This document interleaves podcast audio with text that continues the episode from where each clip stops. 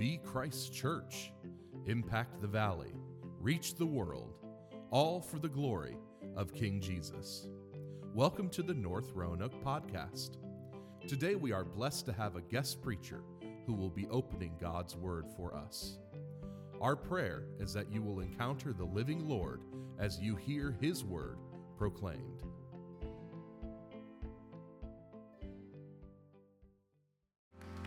Hey, good morning, and thank you for that warm welcome. What a joy it is to be with you, North Roanoke.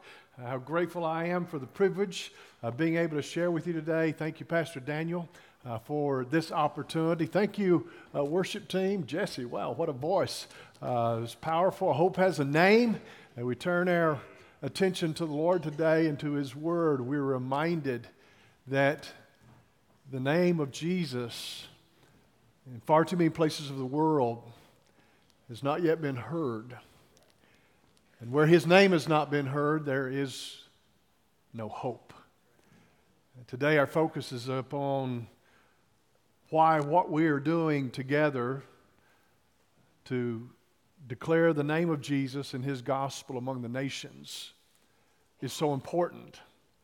And speaking of what we're doing together, I want to say thank you. And indeed, Pastor Daniel, as you referenced, this church is an incredibly generous church in partnering with the International Mission Board. What, what that means is not only did you have a witness here in your community this year, and certainly uh, through your work with Virginia Baptist, Southern Baptist, you extend that witness, but, but through the IMB, your witness was extended this past year to 122 countries around the world. And on behalf of those 3,550 IMB missionaries, who were that witness in 122 countries around the world, I want to say thank you. Thank you for your prayers for them, even as you prayed this morning. Thank you for your generosity and supporting their needs, ensuring that not only those 3,550 missionaries, but their 2,700 kids have everything they need as they have gone out from among us to the very ends of the earth to share the gospel. You're getting a good return on that investment. Uh, this past year, more than 700,000 people heard the gospel through those missionaries and their Baptist partners on the ground. 178,000 came to faith, professing the Lord Jesus as their Savior. So I celebrate it with you. Those are your missionaries, that is your work. And what a joy it is for me today uh, to be here with you and celebrate what God is doing, not only here, but to the very ends of the earth. Thank you, Pastor Daniel, for your ministry. Uh, you and Stacy being here now, you say seven, eight years? It's right at eight years. Uh, church, aren't you grateful to have a pastor who leads you in such a faithful way?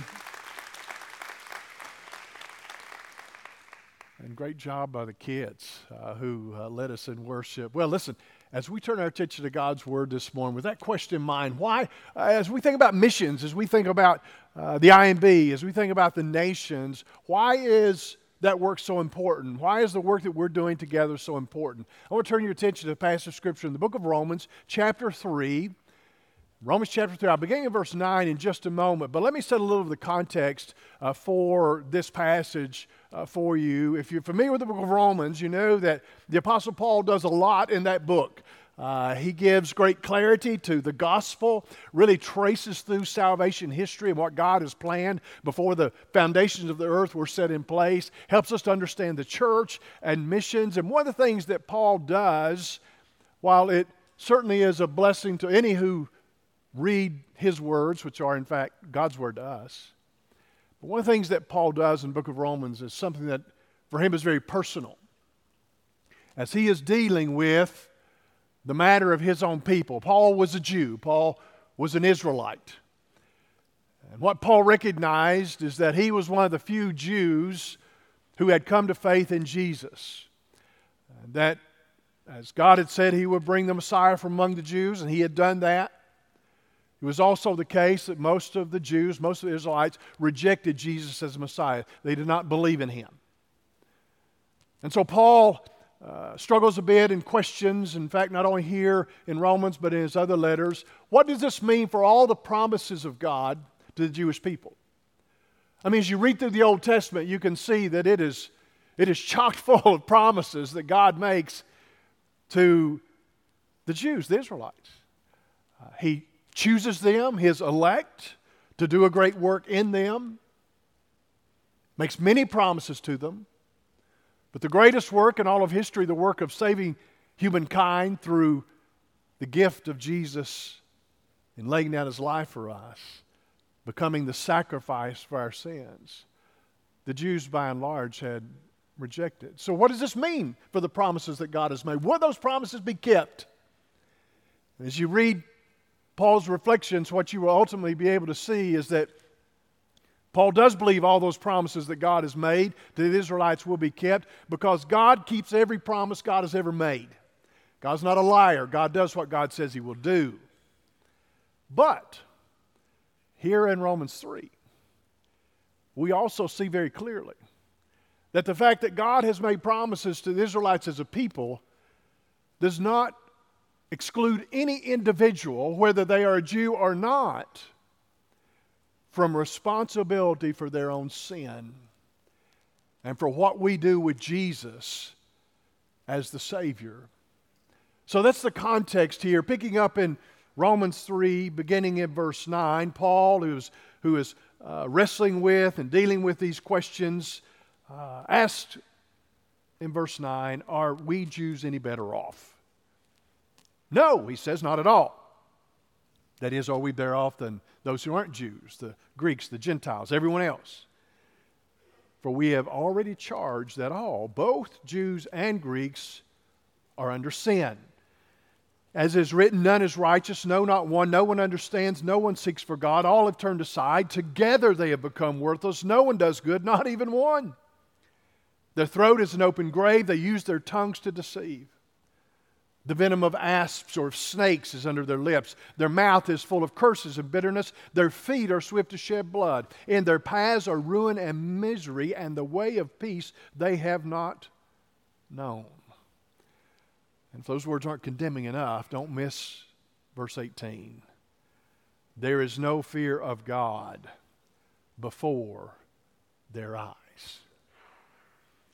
Well, with strong words, Paul makes the point not just once, but over and over and over again that the reality is, whether you're a Jew or not, we're all in the same boat.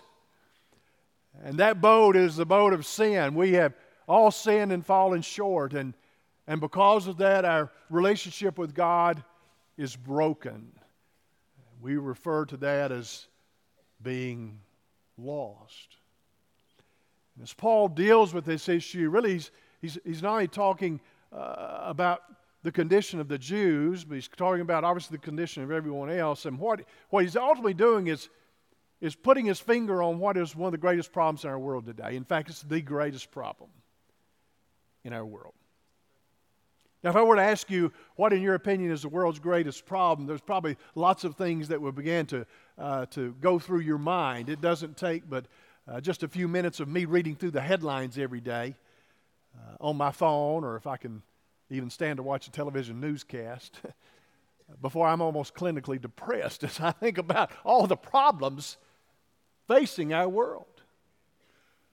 Uh, we have the war, as Pastor Daniel's already referenced, in the Middle East, uh, the prolonged war in Eastern Europe, uh, the suffering of so many people the growing number of refugees, not only from these conflicts, but from so many other conflicts around the world. In fact, there are more displaced peoples on planet Earth today than any time in human history. More than 100 million people have had to flee their home, many of them their home country, because of wars and famines and unrest and genocide. And don't miss the fact that 43 million of those are children. What does it look like to live as a child who is a, a refugee?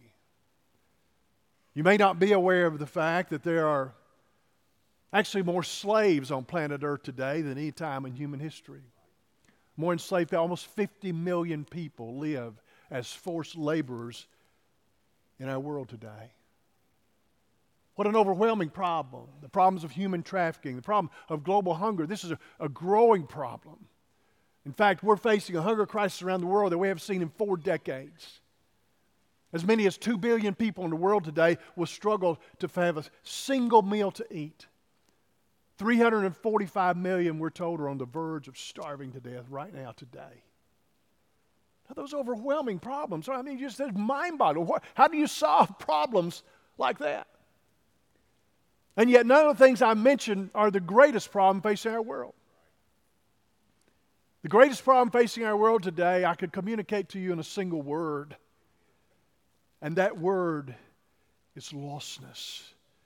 Spiritual lostness, the condition of human beings who've sinned against God, rebelled against God, and their relationship with their Creator is broken. Now, why would I say, while people are literally fleeing for their lives from bullets and bombs, while there are people who are being trafficked, while uh, there are people who are living as slaves, while there are people who are literally on the verge of starvation, why would I say that a spiritual condition is the world's greatest problem? Because that's what the Bible says. There are lots of reasons that that statement is true. But I want to highlight just two for you today. And the first is this when you think about spiritual lostness as a problem in our world, it is the world's greatest problem because it's the problem that lasts. Do you know almost every problem in your life ends the moment you die? it's not a novel thought, is it?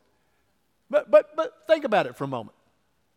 Uh, we're, at least those of us who are sports fans, or are uh, paying attention today to who makes it in the college football playoffs. Well, brother, even if Alabama doesn't make it, if you die today, you won't care. My Vols are out. That hurt me. But if I die today, I won't care. Whatever your team is, you stop caring about those things the moment life on earth is over. Every problem, the, the lower back pain, it's gone the moment you die. Problems in your family, problems in your marriage, problems at work, problems at school, they're over the moment you die. Every problem in your life ends the moment you die, but one. If you die lost, the magnitude of that problem only sets in the moment you die. What does that mean? The Bible says that God is love. What would it be like to face eternity with no love and no source of love? That is the hatred of hell. The Bible says that the Spirit of God is our comforter. What would it be like to face forever with no comfort, no source of comfort in your life? That's the agony and the suffering that the Scriptures describe as hell. The Bible says that that Christ is our joy. And we're celebrating that joy this holiday season, and yet what would it be like to face forever with no joy? That is the sorrow and the grieving that the scriptures describe as hell. The Bible says Jesus is your life. What would it be like to face forever separated from the source of life? The Bible describes hell as a place of eternal dying, of eternal death. This is the only problem that lasts, and it lasts forever. And that's why lostness is the greatest problem in our world today. But there's another reason. In fact, several, but I will just highlight one more as we look again to Romans 3, and it is this lostness is everyone's problem, it's a universal problem. There's no one who is exempt from this problem. Paul is making that point as he asks his questions about the Jews. Are you better off? No, we've already charged that all. Listen, I'm going to track through three or four verses here. You're going to hear Paul say the same thing in different ways nine times. Verse 11, we've already charged that all, both Jews and Greeks, are under sin. Or verse 9. Verse 10, as is written, none is righteous, no, not one. Verse 11, no one understands, no one seeks for God. Verse 12, all have turned aside, together they have become worthless, no one does good, not even one. And if anyone was reading Paul's letter back then or, or hearing it read today and thinking to themselves, or you're thinking to yourself, well, yeah, that's probably true of everyone else, but not me. Paul is going to use an illustration here uh, to uh, convince us otherwise. It's the same illustration that James uses in James chapter 3, where James and Paul both are essentially going to say this You think I'm not talking about you? you think you've lived a perfect life? You're, you, you, you've not sinned, you've not done wrong. Would you consider just for a moment your words, your tongue? If Paul was alive today, he might say it like this Why don't you record yourself talking for a while and play it back? and then you'll know it's you too. Read an interesting article a few months ago from the Atlantic magazine. It was the title of the article that caught my attention. I thought I need to read that article. The article was entitled, Why the Past 10 Years of American Life Have Been Uniquely Stupid. Thought I need to see what that guy has to say. Uh, well, that guy is a guy by the name of Jonathan Haidt, H A I D T. And, and it was fascinating to me because uh, it's not a Christian article, but, but, but the author of the article, Jonathan Haidt, as he began to talk about the problems in our culture and our society and in our country, referenced a Bible passage. Uh, it's a record from the Old Testament about the Tower of Babel. Do you remember the story of the Tower of Babel? Uh, it, it, was a time on the earth when, when all the people of the earth came together and they wanted to do something great. They wanted to make a name for themselves. And so they determined they would have a building project. And the building project would be a tower.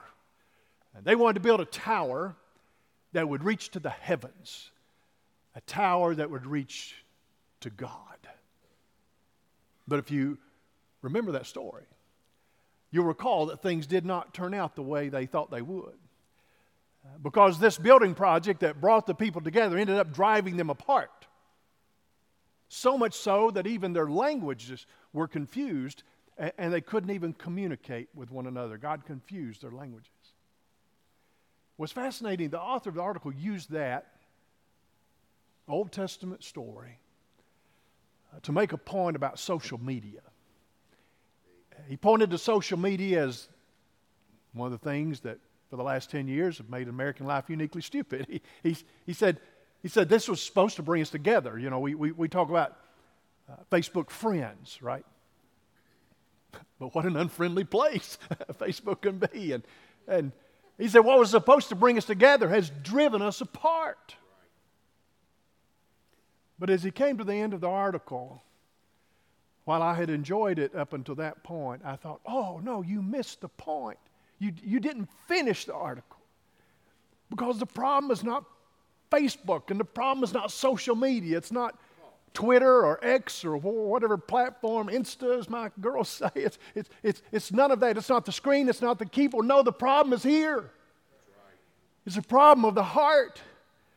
Because the words simply reveal, whether they are typed or spoken, they simply reveal the sinfulness of our heart.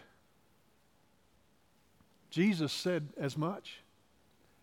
He was speaking to a group of religious leaders called the Pharisees. Matthew chapter 12. Jesus, well, he began with a little name calling. He said, You Pharisees, you brood of vipers, you bunch of snakes. How can you who are evil do anything good, say anything good? Because out of the overflow of the heart, Jesus said, the mouth speaks. Your words, Jesus says, simply reveal your heart. Now it's fascinating that as Jesus referred to the Pharisees as a bunch of snakes, a brood of vipers, in talking about their words. Paul uses that same imagery here in Romans 3. Did you pick up on that? Uh, Paul says their throat is an open grave. They use their tongues to deceive. Listen, the venom of asps or of snakes is under their lips. Anyone have a good snake story?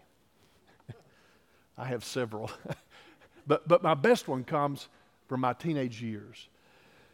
I grew up, as uh, Pastor Daniel mentioned, in Jellico, Tennessee. It's actually it's a little washed-up coal mining town in the mountains, right on the Tennessee-Kentucky line. Half of the town of 2000 is in Kentucky, and half of it's in Tennessee.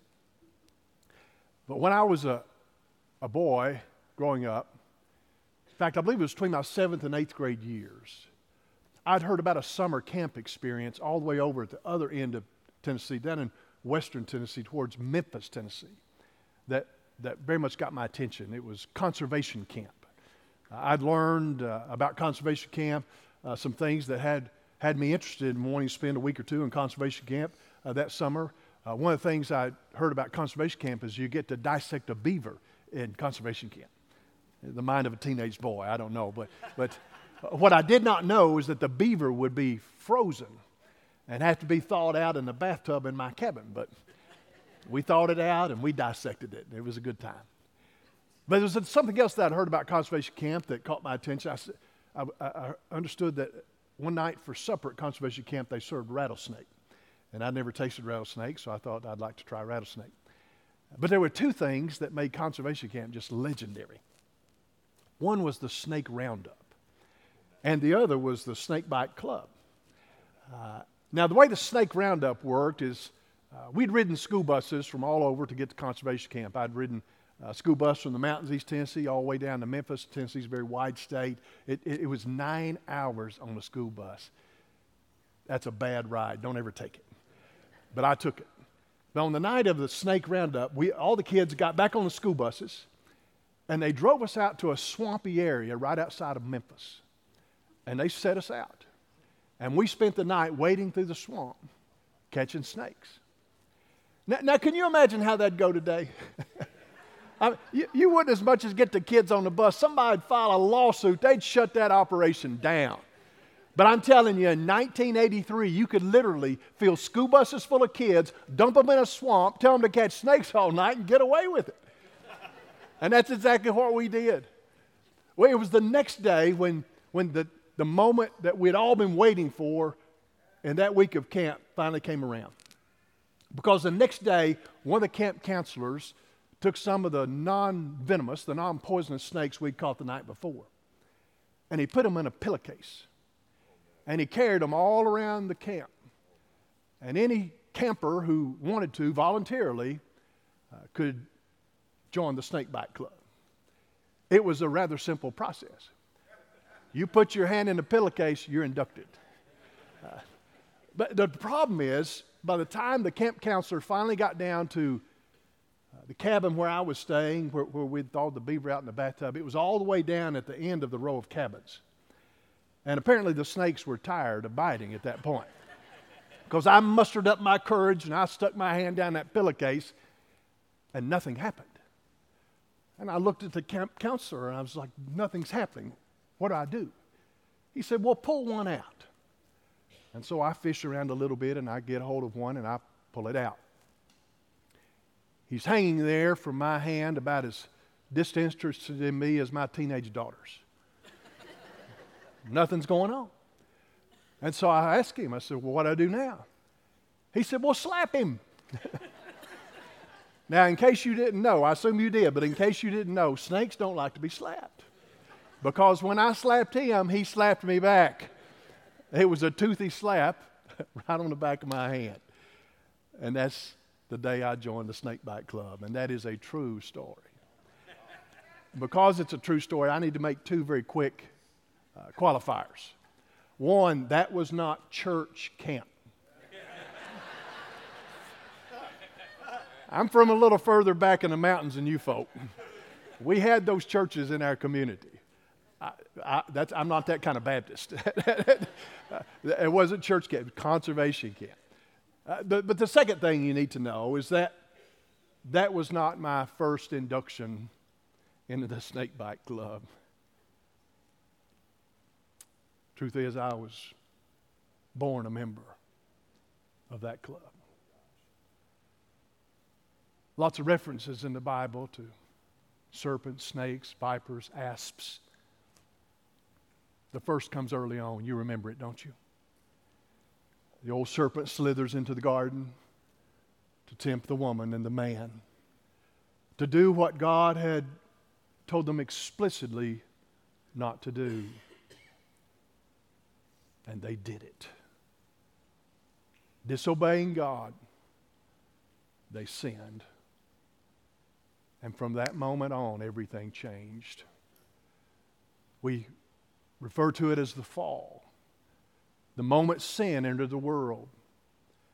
And we see there in Genesis 3 the consequences of sin upon all creation, upon the serpent, upon the man and the woman, and the generations to come. In fact, as God curses the serpent and the man and the woman in Genesis 3:15, God states that he will put enmity between the serpent and the man and the woman and between their offspring. And you see the consequences of sin following in the very next generation as the sons of Adam and Eve are now born into sin, conceived in sin, the Bible says, of everyone since the fall. But they also willingly choose to sin. And Cain murders his own brother. Lostness from the moment that sin entered the world, spiritual brokenness in relationship with the Creator became the world's greatest problem. It was not just true for Adam and Eve, it was true for their children, and every generation is to follow. Uh, fast forward to the days of Noah, and God brings judgment upon the earth through the flood because of the sinfulness of the people. Fast forward to the days of the prophets, and the people are continuing to rebel against God, and God, through the prophets, warns of coming judgment.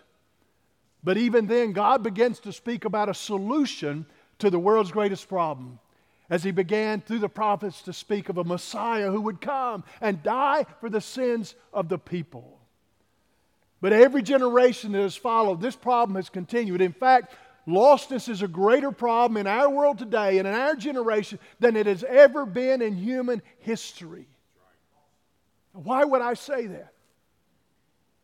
One year ago, the population on planet Earth crossed 8 billion. Imagine that. And of those 8 billion, more are lost today than have ever been. Our research team at the IMB keeps track of a number for me. They update it each year. It's the number of people who every day pass away, having given no indication that they've heard the gospel or if they've heard it, that they've believed it, that they've been saved. That number from last year to this year took its largest jump in human history. Today, 173,000 people will enter eternity lost. Having given no indication they've heard the gospel or if they've heard it that they believed it. And according to what the Bible teaches, that means they will be forever separated from God in hell. 173,000 people today, and again tomorrow, and the day after that, and the day after that, every single day. There is no greater problem in the world than that problem. No problem even against a rival, that problem, because it's an eternal problem, but it's also a universal problem. It's everyone's problem. All of us have sinned and fallen short of the glory of God. Praise God, there's a solution to the problem. If you were to ask me, North Roanoke Church, why are you here? I would say that when it comes down to the real purpose that God has given you, the purpose can be simply explained as this You're here to address the world's greatest problem because you know the solution. If you were to ask me why the IMB exists, I'd tell you the same thing. The IMB exists to send your missionaries to address the world's greatest problem. We know the solution. By the way, the IMB is hiring today. Uh, students, if you want to spend a semester or summer with us, a gap year, we'd love to talk with you. Young people under the age of 30, we've got a two year fully funded program called the Journeyman Program. We'd love to talk to you about that. We're sending career missionaries. Hey, we're sending more retirees today at the IMB. Really doesn't matter what your uh, career path has been, what you have done, or what you are doing. We can use it somewhere. We can use a retired uh, doctor or nurse or police officer or IT worker, a retired farmer. Hey, listen, we can even use retired lawyers at the IMB. So, uh, whatever you've done in life, seriously, there's a way we can use that to share the gospel around the world. And we'd love to talk with you because this is the reality. The world has a problem, but we know the solution. What is that solution? It's fascinating. When Jesus was trying to explain to Nicodemus who he, Jesus, is and, and why he had come, and Nicodemus is struggling to understand the gospel and what Jesus would do for him. Jesus told Nicodemus, hey, you have to be born again. And Nicodemus is like, how, how you do that? you go back in your mother's womb? I'm an old man. How do you do that? And Jesus like, no, no, no. You, you misunderstand me. And to help Nicodemus understand, it's fascinating that Jesus tells Nicodemus a snake story. You would find it there in John 3. It's a reference to another Old Testament passage and this one at a time when the children of Israel were wandering in the wilderness. They were on their way uh, from slavery in Egypt to the promised land. But that generation, like every generation, was sinning and rebelling against God. And God brought judgment upon them in the form of deadly vipers, poisonous snakes that invaded the camps of the Israelites. And snakes were biting the people, and the people were dying. But the Israelites, seeing the consequences of their sin, the Bible says the wages of sin is death. They began to cry out to God for mercy, and Moses, their leader, cried out on their behalf. And God, who is a merciful God, provided a solution. Do you remember what that solution was? He said, Moses, fashion a, a, a serpent, a snake out of bronze, and put it on a pole and lift it up in the camp. And anyone who's bitten by one of these deadly poisonous vipers they won't die like everyone else has died. No, if they'll look at that serpent of bronze, they'll live. Now, Jesus references that story to Nicodemus. And here's what he says in John chapter 3, verses 14 and 15. He says, Nicodemus, just as Moses lifted up the bronze serpent in the wilderness, so must the Son of Man be lifted up. And any who look to him will have eternal life.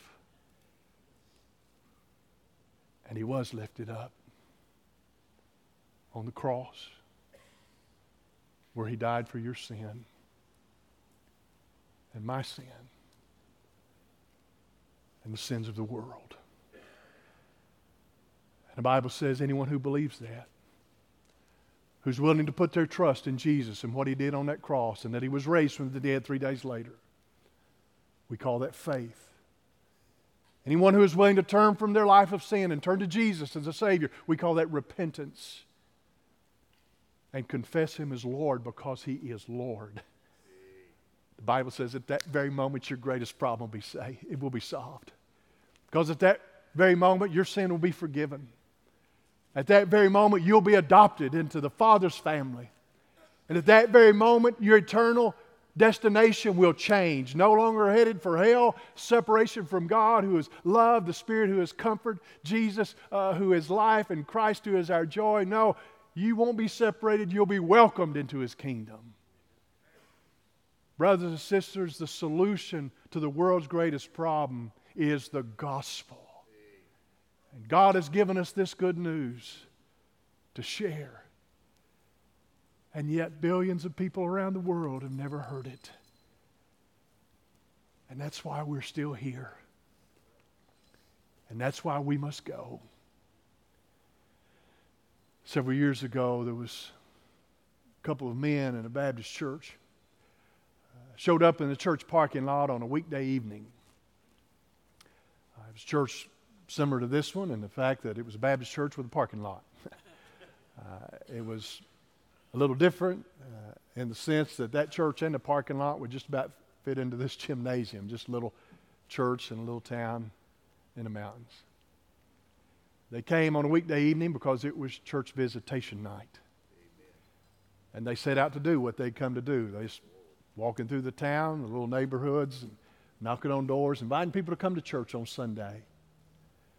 One point in the evening, they climbed a steep hill, made their way up to a little rental house at the address of 210 Province Street. Stepped up on the porch, knocked on the door. Young man came to the door in his mid 20s. I don't know if they knew his situation. Uh, it was a small town. They may have known all about his situation. You know how small towns are, but had they known much about him, they'd have known he was about two years past a divorce. And he was raising his three kids on his own. I don't know if they knew any of that. What they could not have possibly known is that the four year old somewhere in the house there that night would someday be the president of the International Mission Board. They couldn't have known that. But they knew enough. They knew enough to know broken families need the Lord. And people not in church need to be in church. And God has a solution for every person's greatest problem. And so when Dad went to the door, they invited him to church. Next Sunday, he managed to get three rowdy boys ready on his own, and he took us to church. We went to Sunday after that, and the Sunday after that, it soon became the pattern of our family. And what we found there was well, the same thing I found when I pulled up in the parking lot here. We found a church family warmly welcomed us and that loved us and shared the gospel with us. A few years later, there's another knock at our door. We still live in that little rental house. Dad went to the door. Our pastor was standing there. Dad invited him in. He'd, he'd asked him if he'd drop by one evening if he had time. Because my older brother had been asking questions about the gospel. So Brother Allen sat in the green chair in the corner of our living room, and he shared the gospel with my older brother. My younger brother and I, we were sitting on the floor and we were listening. And Brother Allen got three for one that night. Amen. So we put our trust in Jesus. Say, baptized a few weeks later in the baptistry of the Little First Baptist Church of Jellico, Tennessee. I can't tell you how thankful I am for a couple of men out knocking on doors who cared enough about their neighbors to tell them, I know the solution to your greatest problem. How grateful I am for a pastor like Pastor Daniel, whose greatest joy it was to share the gospel with one who needed to believe. How thankful I am for that little church that knew I was there. And how grateful I am to be in a church like that today. North Roanoke, don't forget why you're here.